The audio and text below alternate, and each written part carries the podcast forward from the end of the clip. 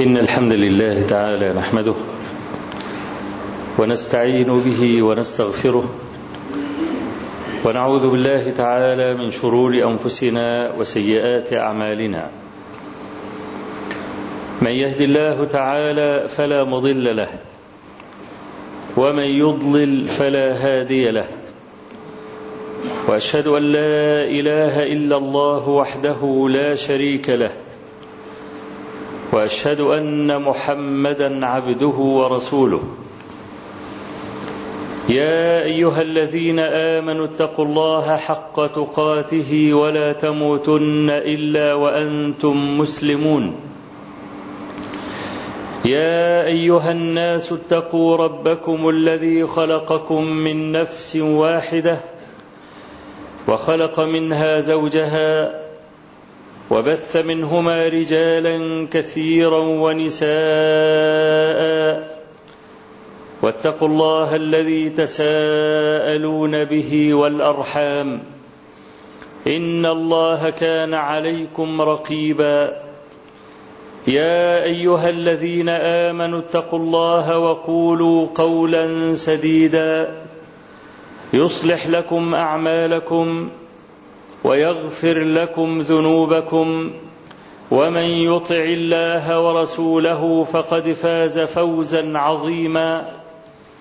أما بعد فإن أصدق الحديث كتاب الله تعالى وأحسن الهدي هدي محمد صلى الله عليه وآله وسلم وشر الأمور محدثاتها وكل محدثة بدعة وكل بدعة ضلالة وكل ضلالة في النار.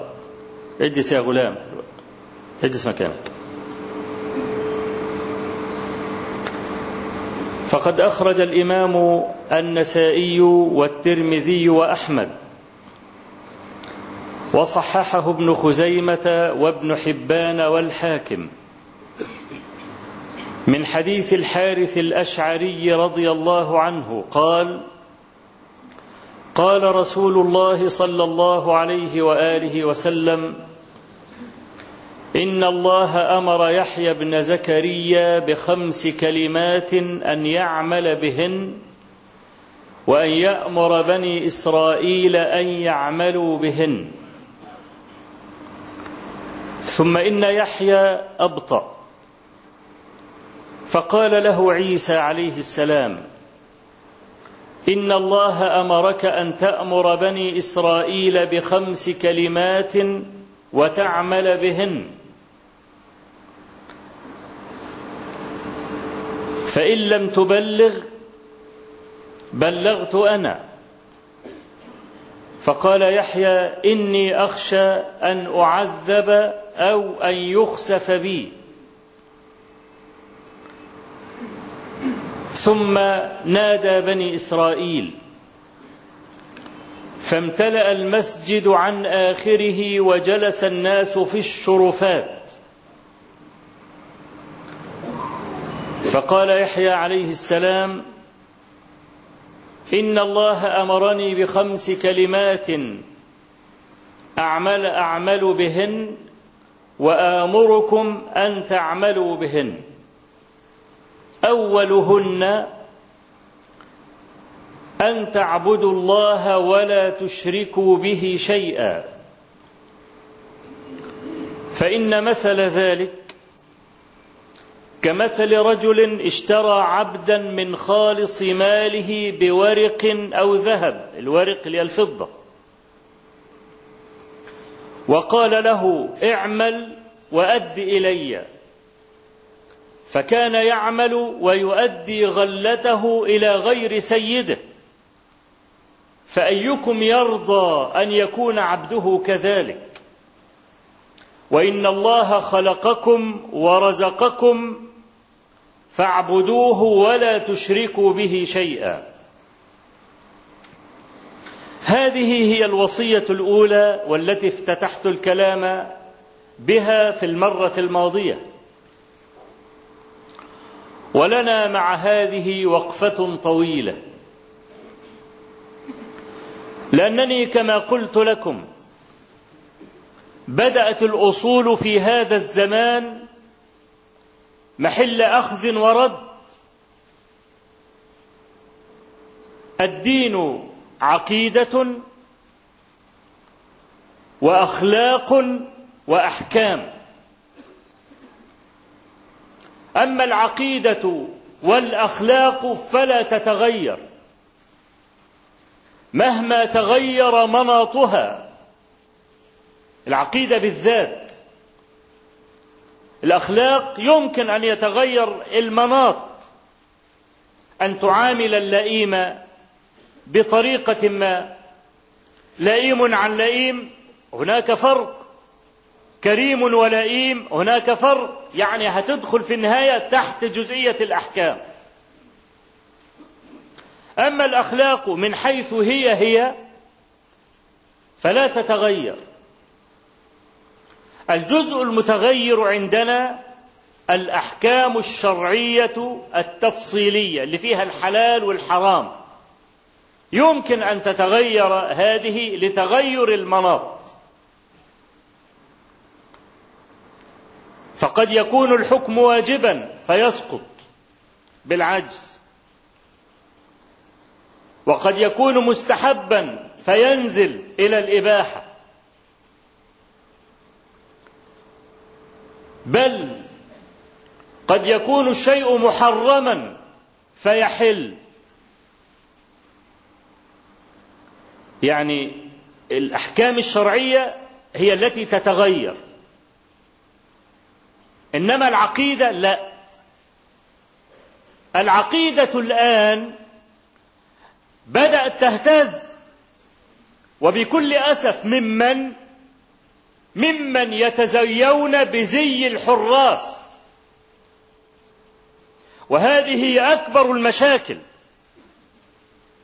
يا ليته تكلم زنديق ولا ملحد ولا جاهل سيقول الناس ملحد زنديق جاهل. عندما يتكلم رجل ويتزيى بزي العلماء بكلام في منتهى الرخاوة في باب لا يصلح فيه إلا التصريح هي دي المشكلة. قلت لكم في المرة الماضية الآن يقولون إن لفظ الكافر ليس بعيب كلنا كفر. إزاي؟ اليهودي كافر عندك والنصراني كافر عندك والمجوسي كافر عندك وأنت كافر عنده. خلاص يبقى كلنا كفر. في نظر بعض. هو معيار الكفر والإيمان. من الذي يضعه؟ من الذي يقول هذا كافر وهذا مسلم وهذا مؤمن؟ هي المسألة متروكة للأفراد؟ كل واحد يكفر الثاني؟ طب ما كل واحد يعتقد أنه على حق. إذا ضاعت الدنيا وضاع الدين.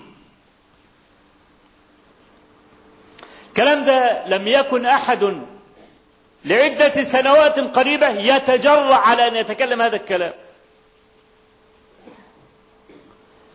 حكم المرتد مش عايز يقول إن المرتد يقتل. ليه؟ لأن النظام العالمي الجديد يقول حرية الكفر مش حرية الاعتقاد.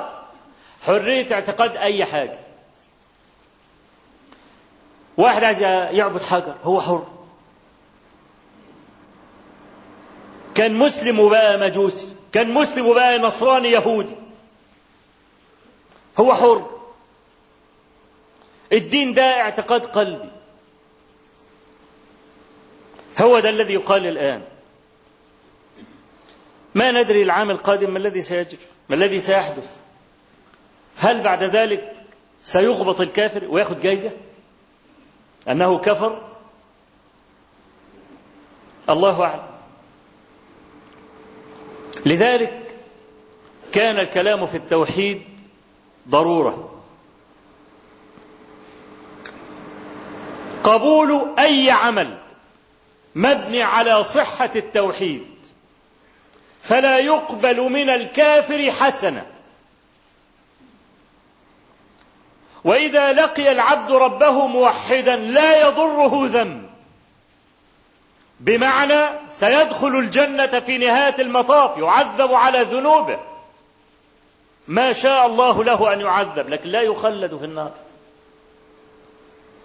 إذا صح توحيده مهما كثرت ذنوبه.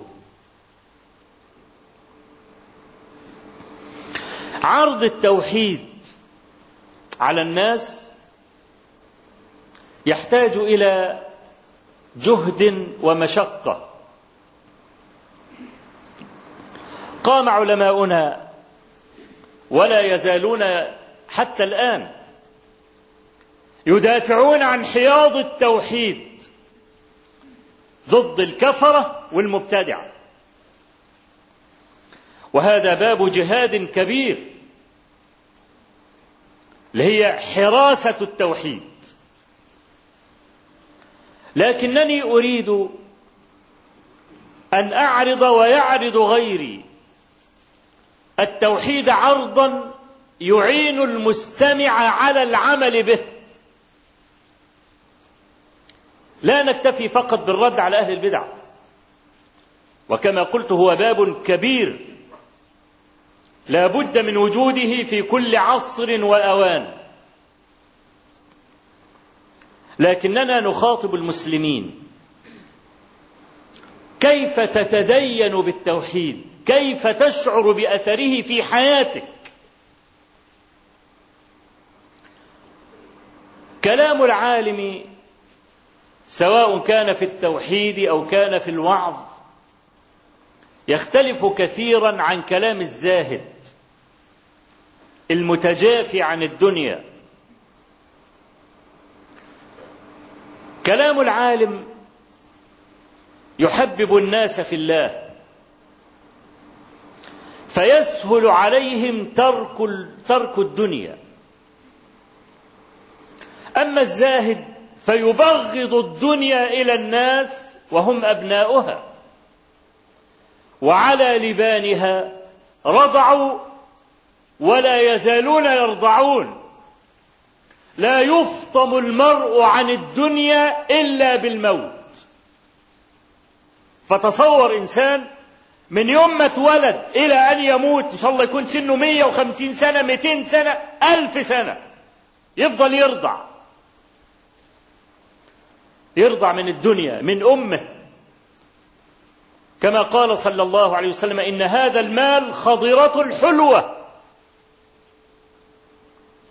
وقال النبي صلى الله عليه وسلم يهرم ابن آدم ويشب منه خصلتان حب البقاء وحب المال. حب البقاء لا يريد أن يموت بيرضع. فلما يكون طفل يرضع من أمه أنت عايز تنتزعه من ثدي أمه الشيء الطبيعي إذا كان جائعا ماذا يفعل؟ يصرخ. يظل يصرخ حتى تلقمه الثدي. فلربما تكلم الزاهد بلسان الزهاد فيحدث لك وسواس في الورع. تصور مسألة تصل لهذا الحد. الورع نفسه توسوس فيه. إذا سمعت كلاما عن الإخلاص من فم العالم تستريح. وتشعر أنه بإمكانك أن تكون مخلصا. إذا سمعت الكلام عن الإخلاص من الزاهد تتعقد في حياتك. وتعلم أنه لا سبيل إلى الإخلاص مطلقا. يعني شوف مثلا سري بن المغلس السقطي. هذا رجل من أكابر العلماء. لكنه ترك قانون العلم في أشياء وتزهد دخل في الزهد. وسري السقط هذا من طبقة الإمام أحمد بن حنبل في نفس الجيل. بتاعه قال حمدت الله عز وجل مرة فأنا أستغفر الله من هذا الحمد منذ ثلاثين سنة. ده ده أول أول سطر في أم الكتاب الحمد لله رب العالمين. أول سطر. رجل يقول الحمد لله يستغفر الله من هذا الحمد كأنه ذنب. يستغفر الله من هذا الحمد ثلاثين سنة. قالوا له ليه؟ قال كان لي دكان في السوق. وهبت هب حريق أكل الدكاكين كلها. إلا دكان السري السقط. فات واحد قال والله السوق كله كله احترق إلا دكانك. قال الحمد لله. ثم رجع إلى نفسه فقال قال هو يعني الحمد لله. يعني فرحان أنا في اللي احترقت الدكاكين بتاعتهم بقى. الحمد لله الذي نجاني. ها؟ فشعر شعر من داخله كأن دي شماتة في الذين احترقت دكاكينهم. فجعل يستغفر الله من هذا الحمد. طب الكلام ده يمشي تحت قانون العلم؟ طبعا لا. أقرب شيء يرده الحديث الذي رواه الترمذي وغيره وله طرق وهو حديث صالح. أن النبي صلى الله عليه وسلم قال من رأى مبتلى فقال الحمد لله الذي عافاني مما ابتلاك به إلا عافاه الله من ذلك البلاء. أقرب حاجة ترد هذا الكلام. ما الذي جرى للسري؟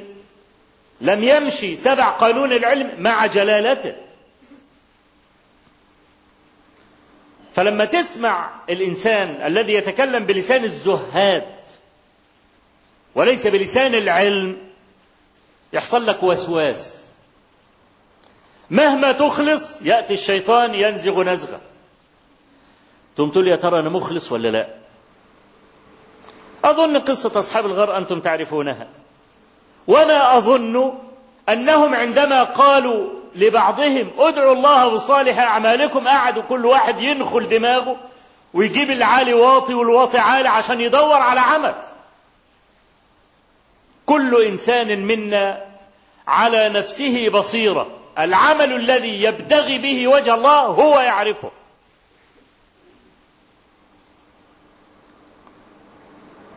فلذلك نحن في أمس الحاجة إلى أن نحبب الله إلى العباد. كده ستنحل مشاكل كثيرة. وهذا الوقفة الرئيسة فيه في باب توحيد الأسماء والصفات. ولله المثل الأعلى أنت لا تحب إنسانا إلا لصفاته. لا بتحب لأنه لحم ودم ولا إنه لا أنت مثله. ما الذي يجعلك تتعلق بإنسان وتبغض آخر؟ صفات هذا وذاك. فكلما كمل في صفاته كان جليلا حريا بالحب. وكلما كان نقص كان النقص في المحبة على قدر ذلك. فنعم الله عز وجل علينا تترى في الدنيا والآخرة. وما بكم من نعمه فمن الله كل نعمه من الله عز وجل. القرآن المكي كله يتحدث عن نعم الله على العبيد وكيف يجمل بهم أن يكون المتفرد بالخلق والمتفرد بالرزق وبالإحياء والإماتة وإخراجك من الورطات والمصائب. لا يفعل هذا أحد غيره قط بشهادتك أنت. ثم إذا أردت أن تصرف قلبك صرفته إلى غير ربك. أي عقل هذا؟ ولذلك جبير بن مطعم لما دخل كما في صحيح البخاري لما دخل في فداء أسرى بدر ووافى المدينة في صلاة المغرب والنبي صلى الله عليه وسلم يقرأ بالمسلمين في صلاة المغرب من سورة الطور. فوقف يسمع فسمع هذه الآيات أم خلقوا من غير شيء؟ أم هم الخالقون أم خلقوا السماوات والأرض بل لا يوقنون؟ أم عندهم خزائن ربك أم هم المسيطرون؟ قال فكاد قلبي أن يطير. وجبير لما دخل المدينة وسمع هذه الآيات كان مشركا. لأن دي أسئلة لا جواب عليها. ده اسم السؤال المفحم الذي لا جواب عنه. المشرك نفسه كاد قلبه أن يطير. سبب أنه لا جواب. وشوف في صحيح مسلم من حديث أنس. قال صلى الله عليه وسلم يخرج أربعة من النار من النار يوم القيامة. فيعرضون على الله. فيقول الله عز وجل ردوهم إلى النار. فيلتفت واحد من هؤلاء فيقول ربي ما كان ظني بك إذ أخرجتني منها أن تعيدني فيها. قال أخرجوه.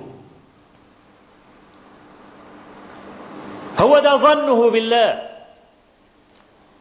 ذاق حرها وقشبه ريحها وأهلكه ذكاؤها.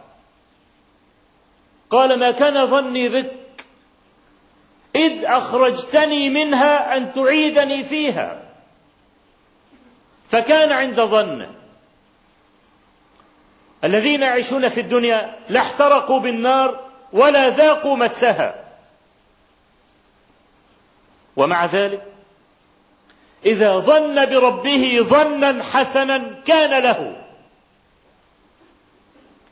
كما قال عز وجل في الحديث الإلهي أنا عند ظن عبدي بي. فليظن بي ما شاء. قل من ينجيكم من ظلمات البر والبحر تدعونه تضرعا وخفية. لئن أنجانا من هذه لنكونن من الشاكرين. قل الله ينجيكم منها ومن كل كرب. ثم أنتم تشركون. وإذا مسكم الضر في البحر ضل من تدعون إلا إياه. وحديث سعد بن أبي وقاص شاهد لهذه الآية الذي رواه أبو داود والنسائي وغيرهما بسند قوي. أن النبي صلى الله عليه وآله وسلم لما فتح مكة أمن الناس جميعا إلا أربعة رجال وامرأتين. قال اقتلوهم ولو وجدتموهم معلقين بأستار الكعبة. عبد الله بن خطل مقيس بن صبابة عبد الله بن أبي السرح عكرمة بن أبي جهل. أما مقيس بن صبابة عبد الله بن خطل قتل. واحد في السوق وواحد كان معلق بأستار الكعبة نزلوه قتلوه أما عبد الله بن أبي سرح اختبأ عند أخيه في الرضاعة عثمان بن عفان وعكرمة ركب البحر هاربا. هم راكبين في المركب سفينة هبت ريح عاصف السفينة بقت عاملة زي الريش. خلاص سيهلكون.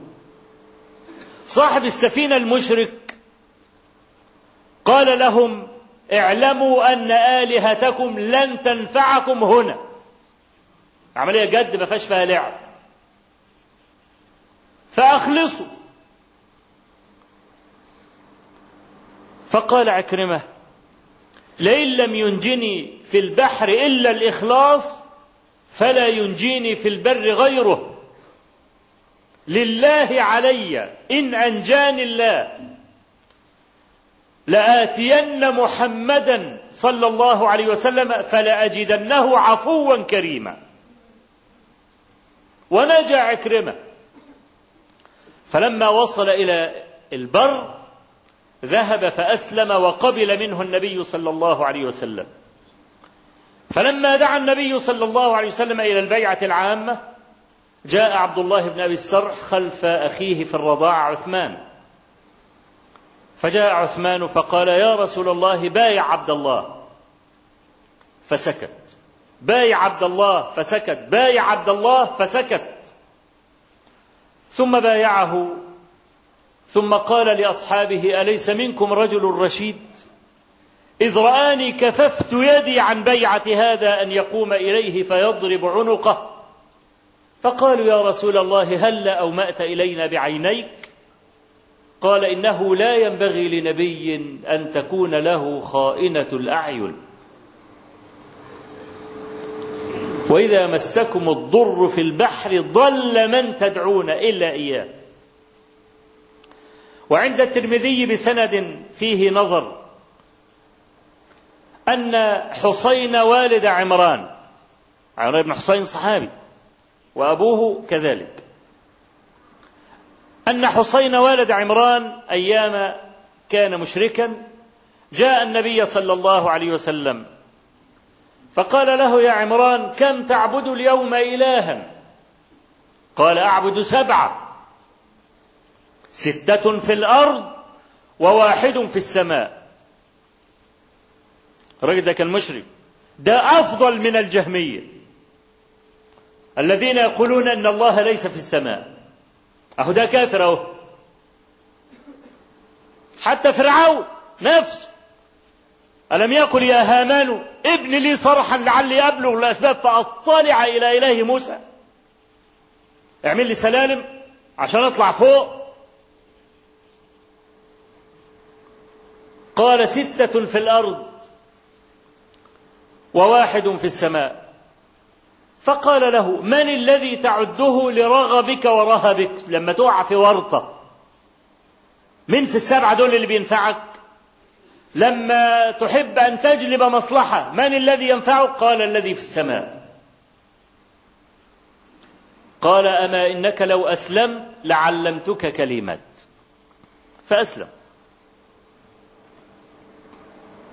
أريد أن أقول بهذا عرض التوحيد ليتدين به الناس ويشعر كل واحد بهذا التوحيد في حياته وسلوكه يحتاج إلى عرض جيد وإلى فهم للنصوص والنصوص الصحيحة في السنة كثيرة جدا وثرية للغاية من جهة المعاني. قلت في المرة الماضية إن الله عز وجل لا يقبل عمل مشرك قط. ولو أشرك نبي وحاشا لله أن يكون ذلك لحبط عمله. وذكرت لكم الآيات من سورة الأنعام ثمانية عشر نبيا وقال الله عز وجل ومن آبائهم وذرياتهم وإخوانهم واجتبيناهم وهديناهم إلى صراط مستقيم. ذلك هدى الله يهدي به من يشاء من عباده ولو أشركوا كل دول. وهم بالألوف المؤلفة لأن من آبائهم ذرياتهم إخوانهم لا يقعون تحت العد. لو أشرك هؤلاء لحبط عنهم ما كانوا يعملون. وقال الله عز وجل لنبيه صلى الله عليه وسلم لئن أشركت لا يحبطن عملك. لا يقبل الله عز وجل حسنة إنسان مشرك. أي جزيه في الدنيا آه. ياخد صيت ياخد مال ياخد منصب. لكن الأمر كما قال الله عز وجل والآخرة عند ربك للمتقين.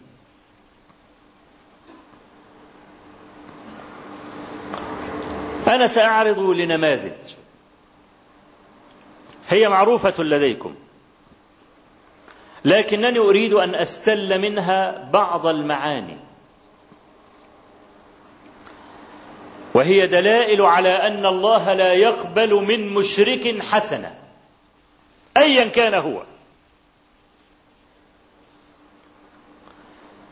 آه، دليل يتعلق بالنبي صلى الله عليه وسلم مع عمه أبي طالب. وآخر يتعلق بإبراهيم عليه السلام مع أبيه. وثالث يتعلق بنوح عليه السلام مع ابنه. ولم أذكر امرأة نوح ولا امرأة لوط لأنني لا أعلم أن نبي الله عز وجل استشفعا برب العالمين لهما. أنا أتكلم على من استشفع.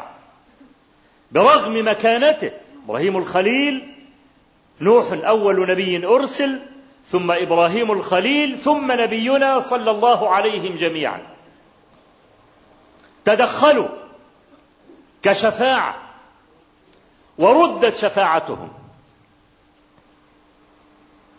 أما نبينا صلى الله عليه وسلم فالحديث المسيب ابن حزن في الصحيحين.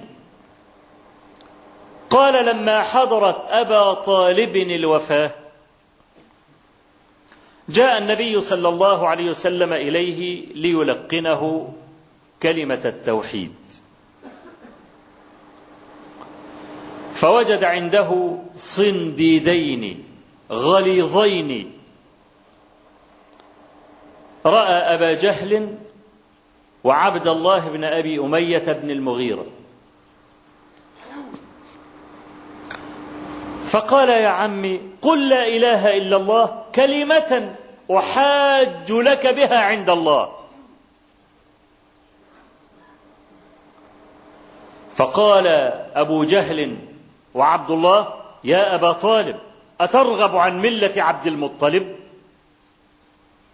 في بعض الروايات لا زال به. ودي مشكلة الصاحب. كما كانت العرب تقول الصاحب ساحب. دي مشكلة الصاحب. لا زال به. يذكيان فيه نعرة الجاهلية. حتى أن أبا طالب أراد أن يبين أنه لا يخاف الموت شجاع. زي الجهل اللي بيكتبوا في في الجرايد والمجلات يقول لك وظل فلان يصارع الموت. موت اللي مين اللي يصارع الموت؟ يقول لك ودخل مع الموت في عدة جولات وانتصر. يعني خلاص هيطب ساكت ذهب إلى طبيب اداله حقنة خلاص فاقوا بقى تمام التمام. عنده مرض خبيث استأصلوا له مش عارف إيه وإيه وعاش برضه. يعني ده اسمه دخل مع الموت في صراع وغلب الموت. شوية الجهلة الذين لم يقرأوا حرفا من القرآن ولا من السنة. هو بقى حب يبين إنه شجاع. فقال للنبي صلى الله عليه وسلم لولا أن تعيرني قريش. فتقول جزع من الموت لأقررت عينك بها.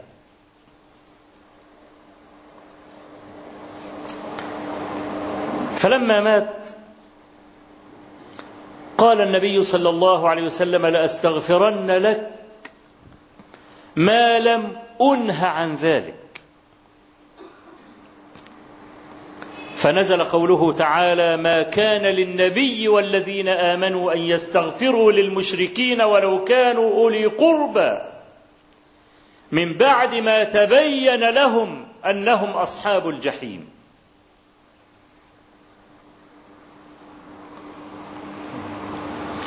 تعرف أبو طالب ده؟ أهون أهل النار عذابا.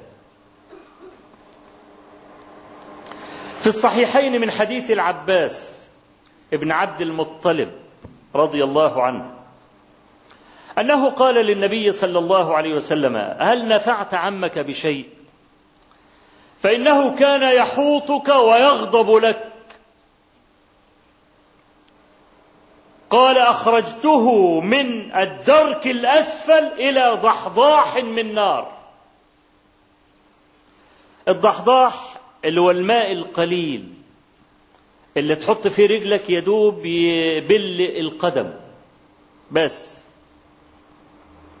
كان في الدرك الأسفل من النار. طلعه فوق. بقى فيه ضحضاح. يدوب رجليه اللي في النار. وفي صحيح مسلم من حديث ابن عباس رضي الله عنهما. قال صلى الله عليه وسلم أهون أهل النار أبو طالب.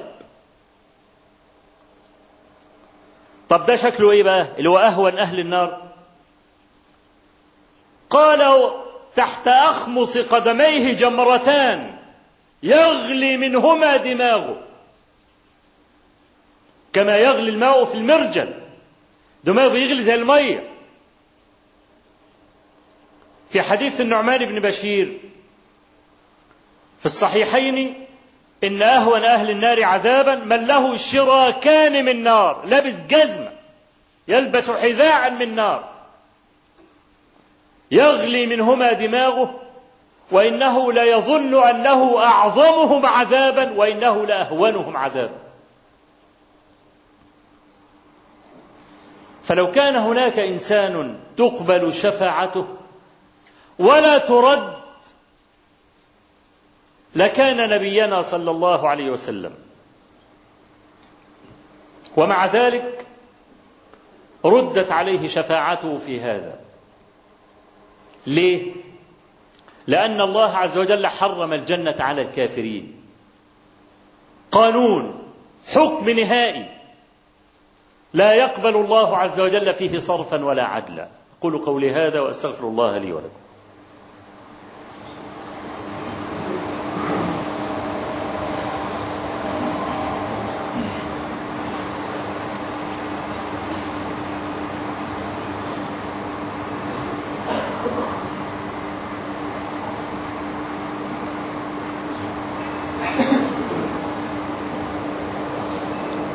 الحمد لله رب العالمين. له الحمد الحسن والثناء الجميل. وأشهد أن لا إله إلا الله وحده لا شريك له. يقول الحق وهو يهدي السبيل. وأشهد أن محمدا عبده ورسوله. صلى الله عليه وعلى آله وصحبه وسلم.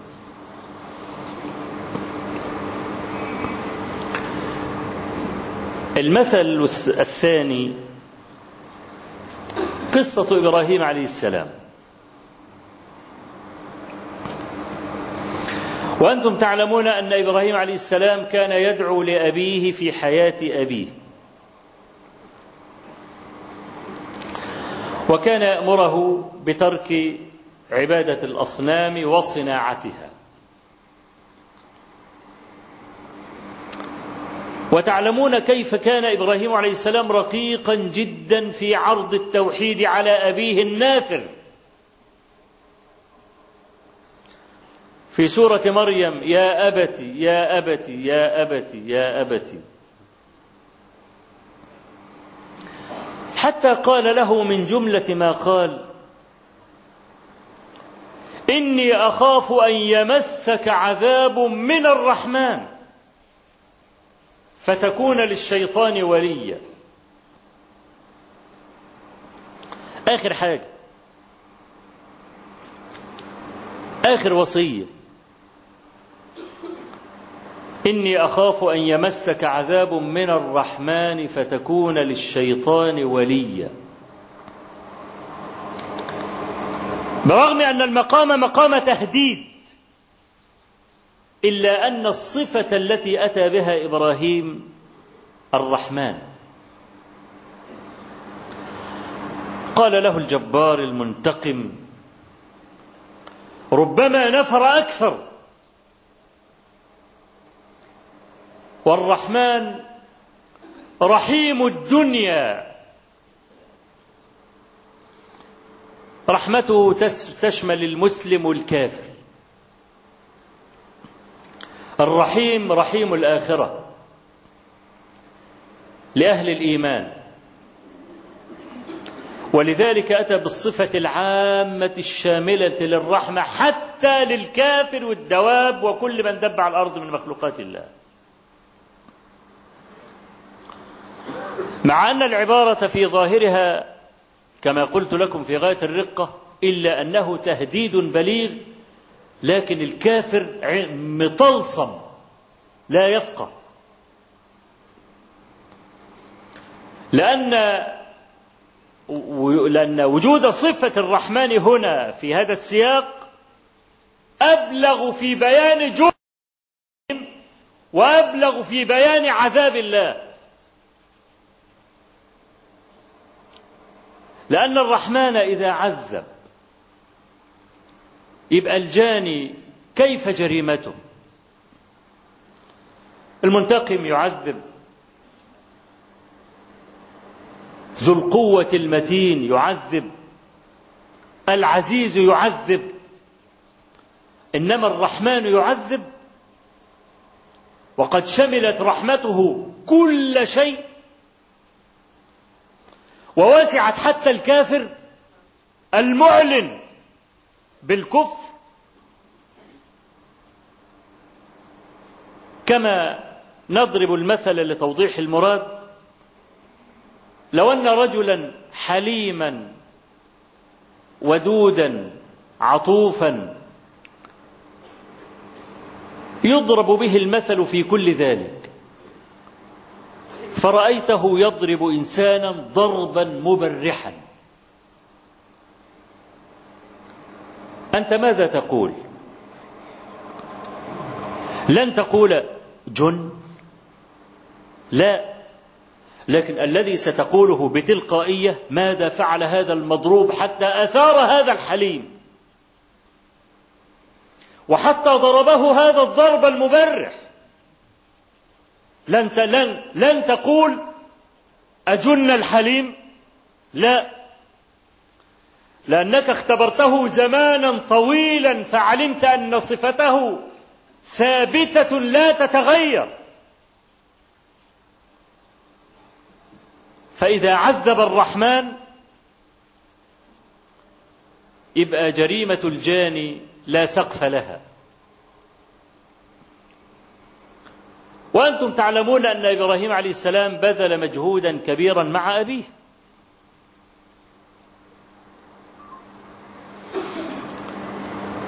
في صحيح البخاري من حديث أبي هريرة رضي الله عنه. قال قال رسول الله صلى الله عليه وآله وسلم يلقى إبراهيم أباه آزر يوم القيامة. وعلى وجه آزر غبرة وقترة. فقال له إبراهيم ألم أقل لك لا تعصني؟ خلي بالك لم يقل له يا أبت ألم أقل لك؟ راحت. يا أبت دي عدى زمنها. ده إحنا في يوم القيامة.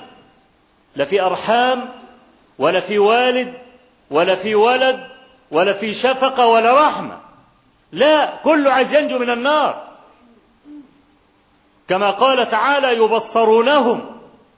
يود المجرم لو يفتدي من عذاب يومئذ ببنيه. شوف ولادك اللي انت بتحامي عنهم. وممكن بعض الناس يتورط ويرتشي ويسرق ويعمل مصانع ومتاجر علشان العيال يبقى لهم مستقبل. وإذا الولد اتخانق مع واحد تاني وابنه غلطان يروح يسبخ للتاني. لا يقبل على ابنه أي شيء حتى لو كان مخطئا. أهو. يود المجرم لو يفتدي من عذاب يومئذ ببنيه خدهم كلهم. بس ما تدخلش أنا النار. بس ده مش مكفي. وصاحبته وأخيه زوجته التي كان يعشقها ويقبل قدميها ويلقي الذهب والماس تحت قدميها لترضى. وأخوه بالمر بس مش مكفي. وفصيلته التي تؤويه العيله والقبيلة والفخذ كله. كلهم يدخلوا النار بس أنا ما أدخلش. بس ده مش مكفي برضه. ومن في الأرض جميعا ثم ينجيه. قال الله كلا. راحت بقى. إنها كلمة هو قائلها. يلزم هو عايز. فض السوق.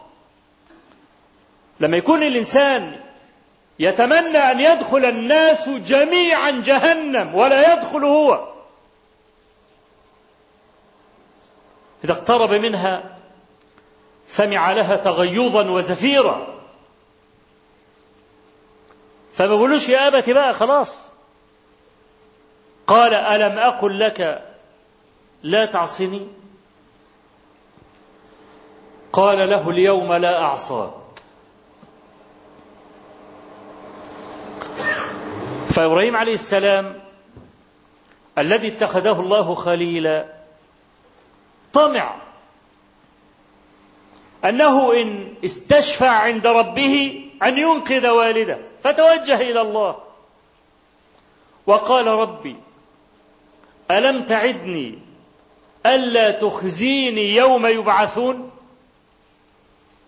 وأي خزي أعظم من أبي الأبعد. لما تدخل أبويا النار أي خزي أعظم من هذا؟ الكلام ده يقوله إبراهيم عليه السلام الذي قال الله عز وجل فيه واتخذ الله إبراهيم خليلا. دي مش لحد خالص في بني آدم إلا لإبراهيم ولنبينا عليه الصلاة والسلام. بس ويا له من شرف باذخ أن يكون عبد يمشي على الأرض بقدمين يقال له خليل الرحمن. مش إحنا اللي قلنا خليل الرحمن. الذي قال هو الله. يا حظوة ومكانة ما بعدها مكان. فذكر الله عز وجل له الحكم الذي لا يتغير. قال يا إبراهيم إني حرمت الجنة على الكافرين.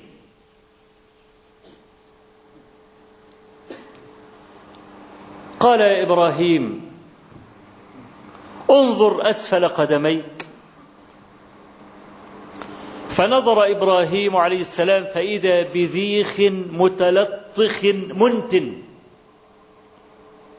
الذيخ اللي هو الضبع. تحولت صورة آزر والد إبراهيم من إنسان إلى ضبع حيوان. منتن. فأخذ فألقي به في النار. وهذا من رحمة الله بإبراهيم.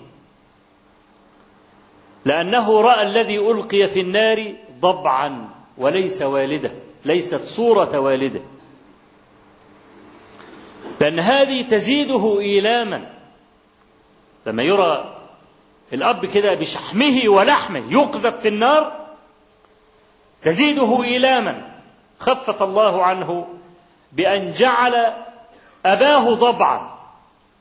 عشان تبقى صورة الضبع هي التي رآها إبراهيم عليه السلام.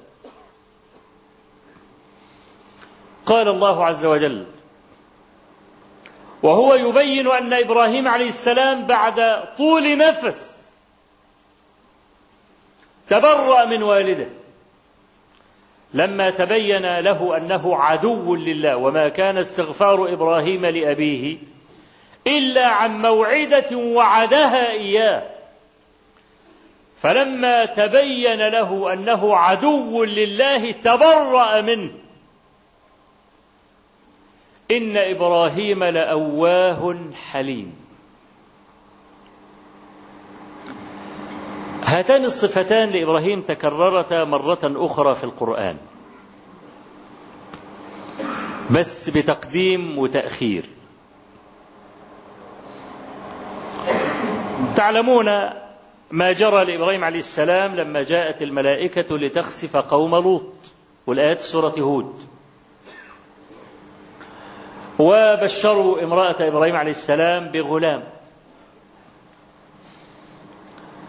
وقرب إليهم فلم يأكلوا فارتع إبراهيم وخاف. بعدما علم إبراهيم عليه السلام أنهم ملائكة كرام وأنهم جاءوا لخسف قرى قوم لوط. يقول الله عز وجل في هذا فلما ذهب عن إبراهيم الروع وجاءته البشرى يجادلنا في قوم لوط. إن إبراهيم لحليم أواه منيب. الأمر لما تعلق بوالد إبراهيم في سورة التوبة قال الله عز وجل إن إبراهيم لأواه حليم. لما تعلق بقوم لوط قال إن إبراهيم لحليم أواه. الصفة معكوسة يعني. ما هو الفرق؟ أوه كلمة توجع. اللي إحنا بنقول في ال في الايه في ال بنقولها في العامية آه آه دي لما تتوجع تقول آه. هي أوه. والأواه كثير التوجع. فلما كان الأمر يتعلق بوالد إبراهيم والده ظهر توجعه وتأخر حلمه. بخلاف قوم لوط قدم الحلم. ليه؟ لأن الأنبياء احلب الناس يشتمون ويسبون في أعراضهم ويؤذون حتى القتل. يحيى بن زكريا قتل وقتل زكريا عليه السلام. وهمت اليهود بقتل عيسى عليه السلام. وقتل كثير من بني إسرائيل من أنبياء بني إسرائيل. يصل الأمر من أقل درجة في الإيذاء إلى القتل. ومع ذلك تجد النبي حليما صبورا حريصا على هداية قومه. أعدى أعدائه لو أسلم لكان من أحبائه. لأنه لا يوالي ولا يعادي على أشخاص إنما على صفات.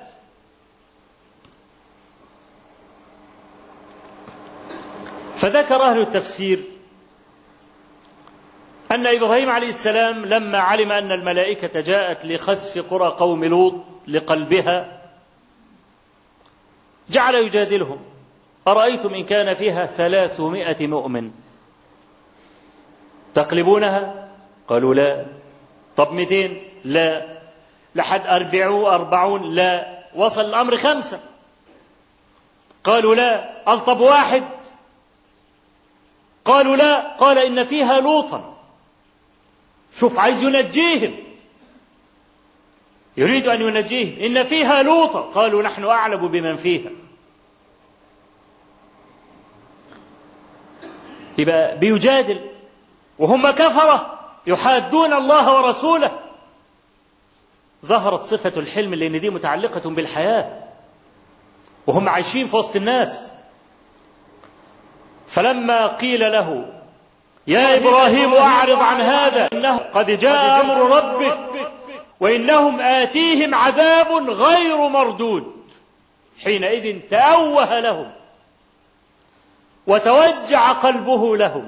لما علم أن هذا أمر نهائي إنهم آتيهم عذاب غير مردود. فلما انصاع إبراهيم عليه السلام لكلام ربه تبارك وتعالى قال الله عز وجل منيب.